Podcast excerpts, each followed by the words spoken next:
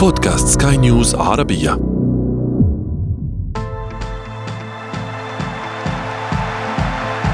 أثير الكرة.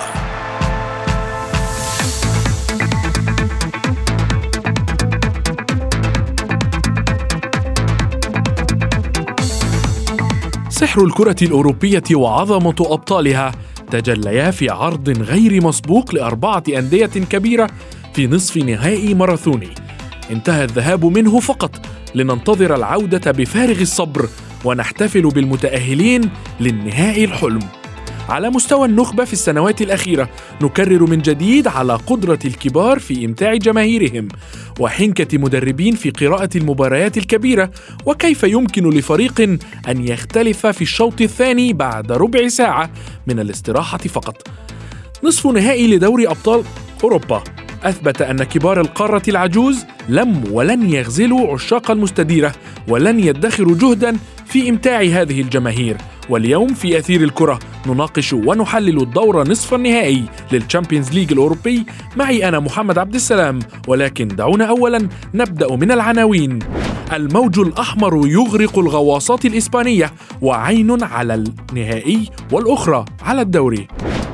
السيتي والريال دروس في كرة القدم والاختبار الحقيقي في البرنابيو. وفي فقرة ما لا تعرفونه عن كرة القدم نكشف لكم البطل الأوروبي الذي تحول إلى كومبارس في دوري الأبطال عام 2011 تغيير الكرة.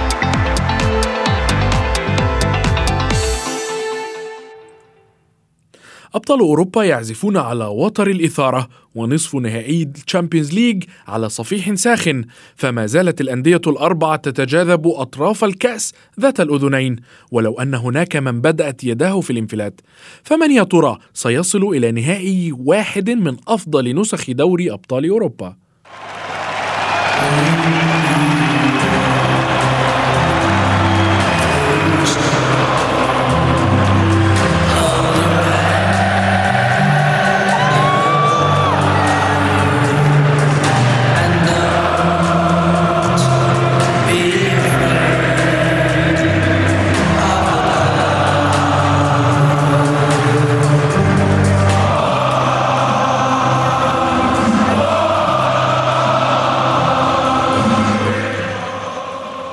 دعوني أرحب بضيفي آه، الصحفي والإعلامي الرياضي بلال فواز الذي سيتحدث معنا اليوم في هذا بشأن نصف نهائي ال Champions League ولكن دعونا اولا ننوه بهذا الخبر حيث نال النجم المصري لنادي ليفربول الإنجليزي محمد صلاح الجائزة السنوية لرابطة الكتاب الرياضيين في إنجلترا كأفضل لاعب في موسم 2021 2022 بلال هل لك من تعقيب على هذا الخبر اولا؟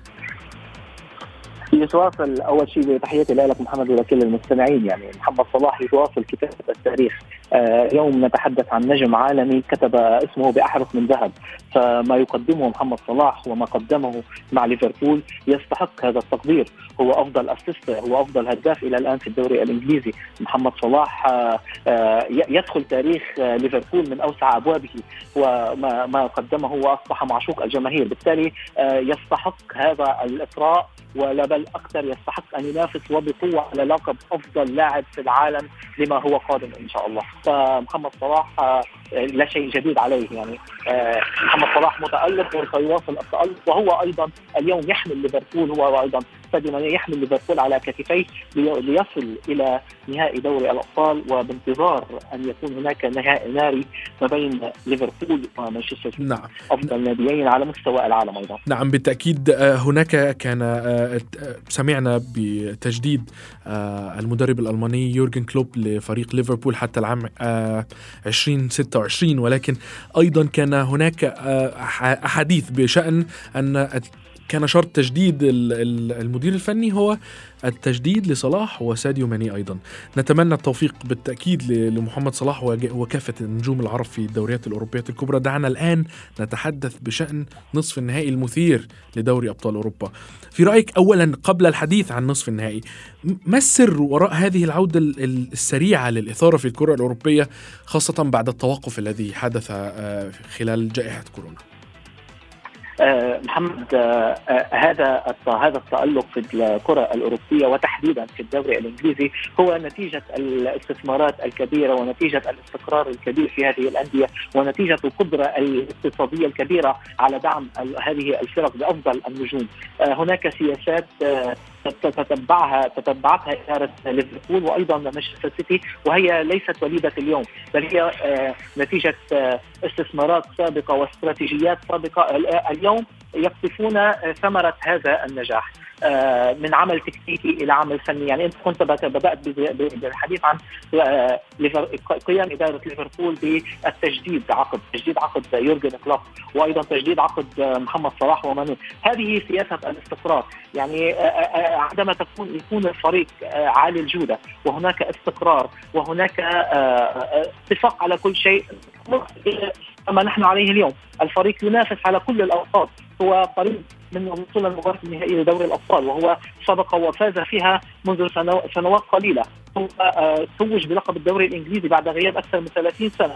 هو اليوم ينافس على لقب الدوري الانجليزي عن ليفربول بالمقابل مانشستر سيتي وسياسة آه، السياسة المميزة اقتصاديا وكرويا باستثمارات اللاعبين يعني نعرف مانشستر سيتي وتشيلسي تحديدا يمتلكون عدد بأس به كثير نعم. جدا من اللاعبين المعارين إلى الأندية يقومون ببناء هؤلاء الشباب آه، اللاعبين الصغار في السن لاستثمارهم عدا عن الأكاديمية بالإضافة طبعا لسياسة الإنفاق واستخدام اللاعبين ذات جودة عالية وما نسمعه اليوم عن استخدام هالاند هو شيء طبيعي في في السيتي. نعم. يكمل الحجر النقص في هذا الفريق؟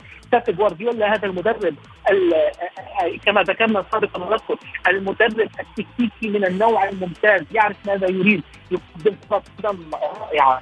ممكن أن لا يحقق النتائج نعم إنما ما يقوم به آه، لاعبوه على أرض الملعب من جمل تكتيكية من تناقل للكرات في بناء من هجمات يبدأ من الحارس. الحارس ليس فقط يقوم نعم. بإنقاذ الكرات لا يبدأ هجمات آه، هذه هذا كله يؤدي إلى ما نحن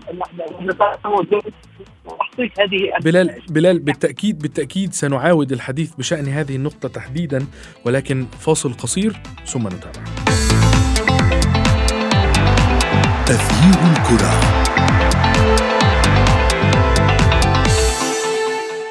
City, two wins from glory.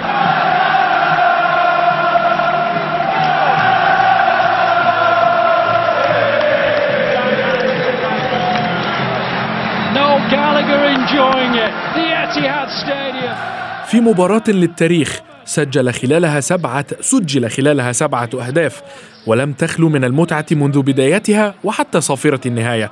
تخطى مانشستر سيتي نظيره ريال مدريد بأربعة أهداف مقابل ثلاثة في المباراة الأولى لذهاب نصف نهائي Champions League أما في المباراة الثانية فحقق ليفربول فوزا سهلا على نظيره فياريال بهدفين نظيفين.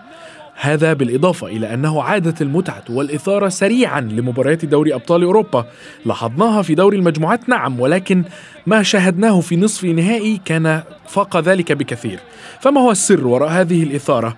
هذا ما سنناقشه مع ضيفي آه، الصحفي الرياضي بلال فواز كما أيضا أرحب بالصحفي الرياضي مجدي القاسم الذي ينضم إلينا الآن. مجدي السؤال الذي طرحته على بلال ما السر وراء هذه الإثارة الإثارة السريعة التي حدثت آه، لدوري الأبطال خاصة بعد التوقف الذي دام بسبب الجائحة؟ يعني لا شك آه، أسعد الله أوقاتك آه، زميلي محمد وزميل بلال وكل طاقم العمل والمستمعين جميعا، يعني لا شك بأنه نسخة هذا الموسم شهدنا عدد من المباريات المثيرة والكبيرة نتيجة ربما ما ما يحتويه هذين الفريقين تحديدا ريال مدريد مانشستر سيتي على عديد اللاعبين علاوة على أن الفريقين يلعبان ويقدمان كرة هجومية لدينا هداف دوري أبطال أوروبا ب 14 هدف هو كريم بنزيما في صفوف ريال مدريد. لدينا أيضا عدد من اللاعبين الكثر المميزين في تشكيلة مانشستر سيتي حتى يعني لدرجة أن مانشستر سيتي من التنوع الهجومي وكثرة الخيارات المتاحة لدرجة أن الظهير البرتغالي جواو كانسيلو الذي غاب عن المباراة هو الأكثر تسديدا على المرمى في الدوري الإنجليزي. لذلك نجد أنه فريقين هجوميين يبحثان دائما عن الكرة الهجومية. بالتالي من المنطقي تماما أن نشاهد مباراة كبيرة بهذه الغزارة من الأهداف بطريقة ربما لم يتوقعها الكثيرون بالنسبة لكريم بنزيما أن يسجل مثلا ركلة جزاء على طريقة بنينكا بهذه الطريقة وهو صاحب الثلاثية ضد باريس سان جيرمان. وثلاثية ضد تشيلسي وحتى سجل هدف حاسم ضد تشيلسي في مباراة الإياب. بالتالي هذه الترسانة الهجومية التي يمتلكها ريال مدريد وأيضا الأسلوب الهجومي الذي ينتهجه أيضا بيب جوارديولا أعتقد لذلك شهدنا مباراة كبيرة. حتى عندما تقدم بيب جوارديولا بنتيجة 3-1 كنت أنظر للمباراة وأقول لعدد من الزملاء انظروا إلى جوارديولا كيف يلعب. يلعب بضغط عالي وبطريقة هجومية يبحث عن رابع الأهداف وخامس الأهداف.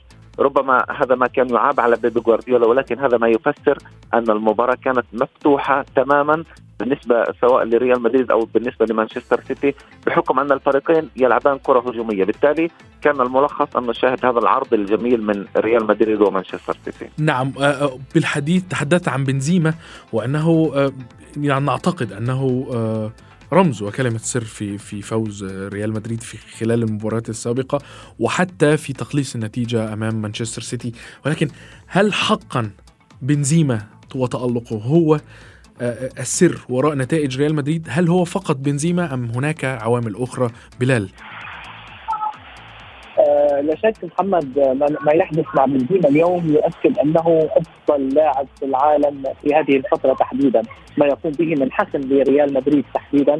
هذا كله أمور هذه كلها أمور آه تناقش وكلها آه تعطي حق بنزيما الذي آه ينافس على هذه الألقاب. إنما اليوم بنزيما هو اللاعب المؤثر رقم واحد في ريال مدريد. نعم انما هناك بعض اللاعبين أو تحديدا هناك بعض المفاتيح في ريال مدريد. نرى كارلو أنشيلوتي عندما يبدأ Luka Modric o tome fosse يكون وسط الملعب شوي آه، يعاني لانهم بسبب تقدمهم بالعمر إنما يعتمد على كامافينجا أو رودريجو تحديدا يكون تكون هذه الخيارات القادرة على تحرير بنزيما والقادرة على ان يسدد ويسجل بنزيما. بالتالي نعم اللاعب المؤثر رقم واحد في ريال مدريد هو بنزيما هذا لا شك فيه. إنما هناك بعض الأوراق التي تكون إضافة وتكون عامل مساعد لبنزيما كي يستطيع أن يتألق اليوم في في في ريال مدريد. الحارس كورتوا مميز يعني نعرف الحارس نصف الفريق نعم.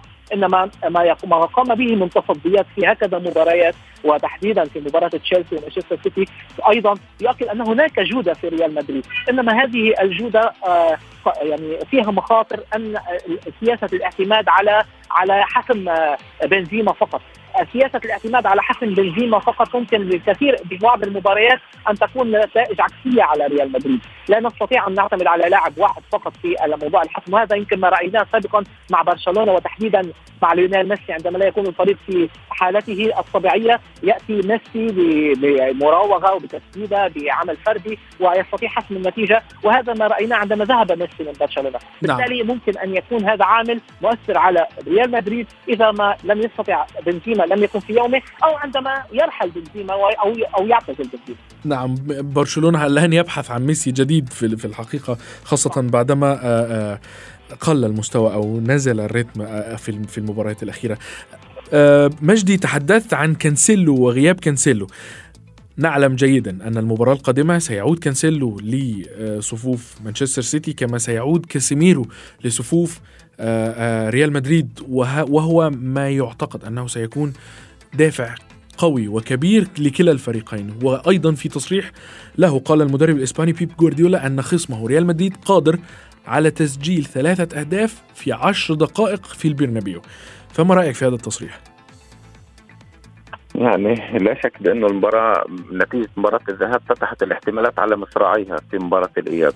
بالحديث عن كانسيلو كنت أتحدث عن نقطه على إنه الأكثر تسديدا في فريق مانشستر سيتي في الدوري الإنجليزي الممتاز. نتحدث عن لاعب يشغل مركز الظهير الأيسر حتى وهو بالأساس ظهير أيمن لكن جوارديولا يقوم بتوظيفه كظهير أيسر ومع ذلك يعتبر الأكثر تسديد ب 66 تسديده بين الأكثر بين لاعبي مانشستر سيتي الذي يضم تخمة من اللاعبين من محرز لدي بروين لستيرلينج لجندوجان للبقية. طبعا بالتالي نتحدث عن لاعب بلا شك كان غيابه مؤثر ومؤثر جدا. زينتشينكو أعتقد بانه ليس بذلك الظهير العصري الذي يقدم أدوار هجومية ودفاعية كما يفعل كانسيلو. بالتالي أعتقد أن مانشستر سيتي عانى من هذه الناحية خاصة بأن يعني جهة الجهة اليسرى بالنسبة لمانشستر سيتي كان هنالك خلل.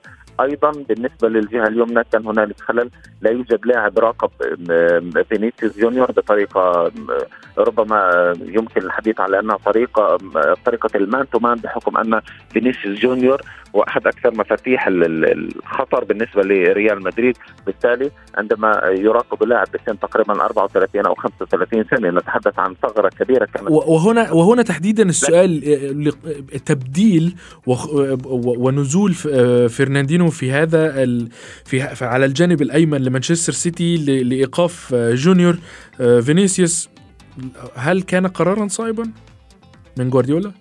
يعني أعتقد بانه لم يكن صائبا بتاتا بحكم أن اللاعب تقدم في السن الكل يدرك خطورة وسرعة آه، فينيسيوس جونيور بحكم أن يعني هذا اللاعب يقدم مستويات كبيرة سواء في الدوري في دوري الأبطال. بالتالي أعتقد بان كانت مغامرة كبيرة من بيب جوارديولا. لكن أعتقد بانه آه، يعني كل من شاهد المباراة كان يدرك بأن آه، بيب جوارديولا يفكر كثيرا يتفلسف في بعض الأحيان. حدث ذلك في الموسم الماضي. شاهدنا كيف خرج مانشستر سيتي الكل اجمع على أن السيتي خرج نتيجة الفلسفة الزائدة بالنسبة لبيب جوارديولا. بالتالي شاهدنا أيضا هذا النوع من الفلسفة عندما آه، تترك لاعب بسن 34 35 سنة يراقب لاعب بهذه السرعة بهذه الإمكانيات بهذه المهارة. أعتقد بأن النتيجة شاهدناها. ليس فقط في الهجمة المرتدة السريعة التي قادها فينيسيوس جونيور إنما حتى على مستوى التغطية. بالتالي أعتقد بأنه يعني بالنسبة لبيب جوارديولا صحيح بأنه الآن أصبح أكثر مدرب يصل إلى نصف نهائي دوري أبطال أوروبا لك أن تتخيل أن هذا الرقم تسع مرات يصل إلى هذا الدور سواء مع برشلونة مع البايرن مع مانشستر سيتي. لكن هو لا يجيد في الأدوار المتقدمة. حدث ذلك مع البايرن ويحدث الآن في موسمين على التوالي حتى مع مانشستر سيتي. بالتالي على جوارديولا أن يتعلم عندما يتقدم في المباراة أن يلعب بتوازن وأن يتخلى عن الطريقة الهجومية البحث التي يلعب بها سواء كان نعم. خاسر أو متعادل أو متقدم. بالتالي هنالك مغامرات وفلسفة زائدة من جوارديولا. أقول بأنه في مباراة الإياب إذا ما استمرت هذه الفلسفة أقول بأنه ربما ربما سيغادر مانشستر سيتي إلا إذا نعم. مع بيب جوارديولا باللعب بتوازن أكثر أمام فريق هجومي بحجم ريال مدريد. بالتأكيد. بلال ليفربول وفياريال. الجميع توقع آه أن الريدز خلاص آه في في النهائي. رغم أن أنه قدم شوطا أول يعني لم يكن كما توقع الجميع أمام فياريال. هل تعتقد أن بالفعل ليفربول وضع قدما في النهائي وأن المباراة القادمة ستكون فقط تحصيل حاصل بالنسبة لليفربول أم أنه سيكون هناك رد آخر لفياريال على أرضه؟ لا شك محمد كما ذكرت لك مع بداية الحلقة ليفربول اليوم يعتبر هو ومانشستر سيتي أحد أفضل الأندية في العالم لما يمتلكه من مدرب وجودة لاعبين.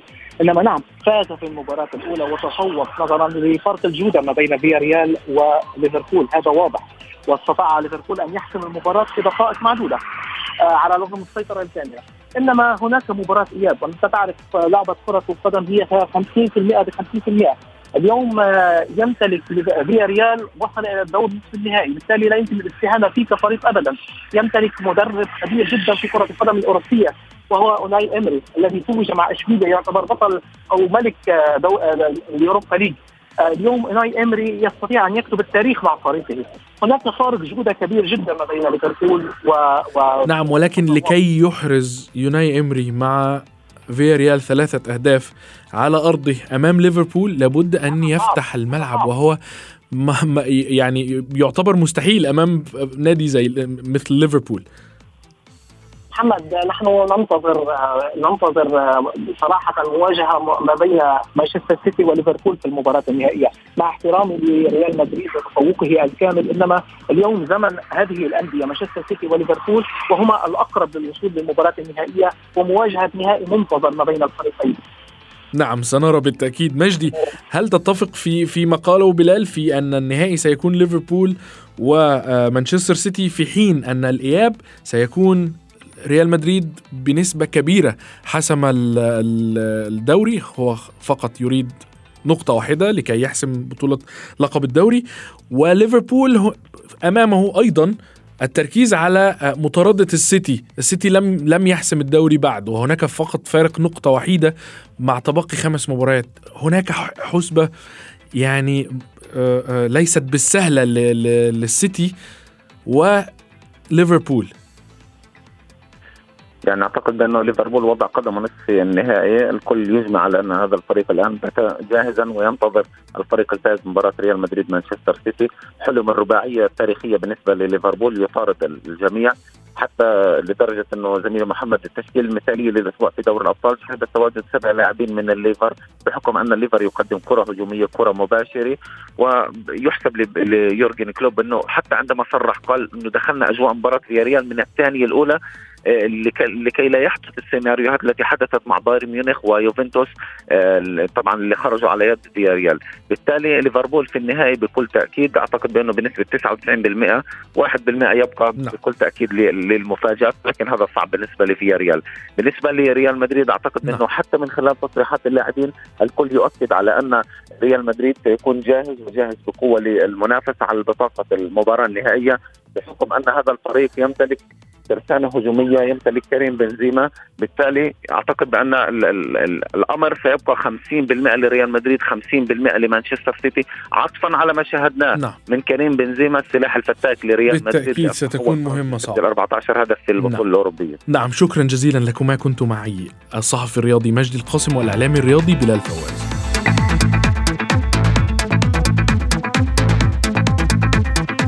وصلنا إلى فقرة ما لا تعرفونه عن كرة القدم ونكشف فيها لكم اليوم قصة فريق تحول من بطل أوروبا وقاهر برشلونة في عهد جوارديولا إلى كومبارس في موسم 2010-2011 حيث كانت الإشادة والمديح تلاحق فريق إنتر ميلان الإيطالي قبل مواجهة شالكا الألماني في موسم استثنائي للنيراتزوري. أخرج فيه فريق بايرن ميونخ من ربع النهائي بهزيمة في بافاريا لذا كان من الطبيعي أن يعبر الإنتر محطة شالكا ويواصل طريقه نحو نصف النهائي. ولم تخيب الدقيقة الأولى ظن الإنتريستا فالفريق تقدم بهدف ستانكوفيتش مبكرا جدا وهنا بدأت الجماهير الإيطالية تنادي باسم أكبر فريق في القارة العجوز حتى جاءت الصدمة بهدف التعادل من شالكا. ورغم التقدم مجددا عبر هدف دييغو ميليتو الثاني إلا أن الخصم الألماني كرر ضربته بتعادل جديد انتهى عليه الشوط الأول. هنا بدأ الشك يتسلل للقلوب لكن الأسوأ لم يأتي بعد.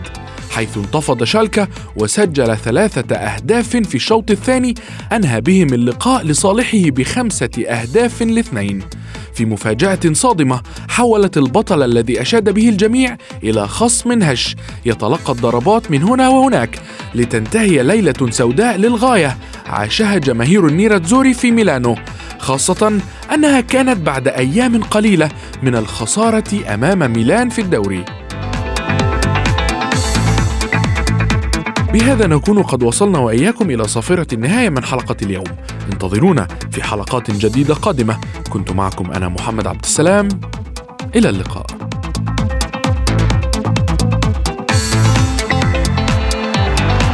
أثير الكرة.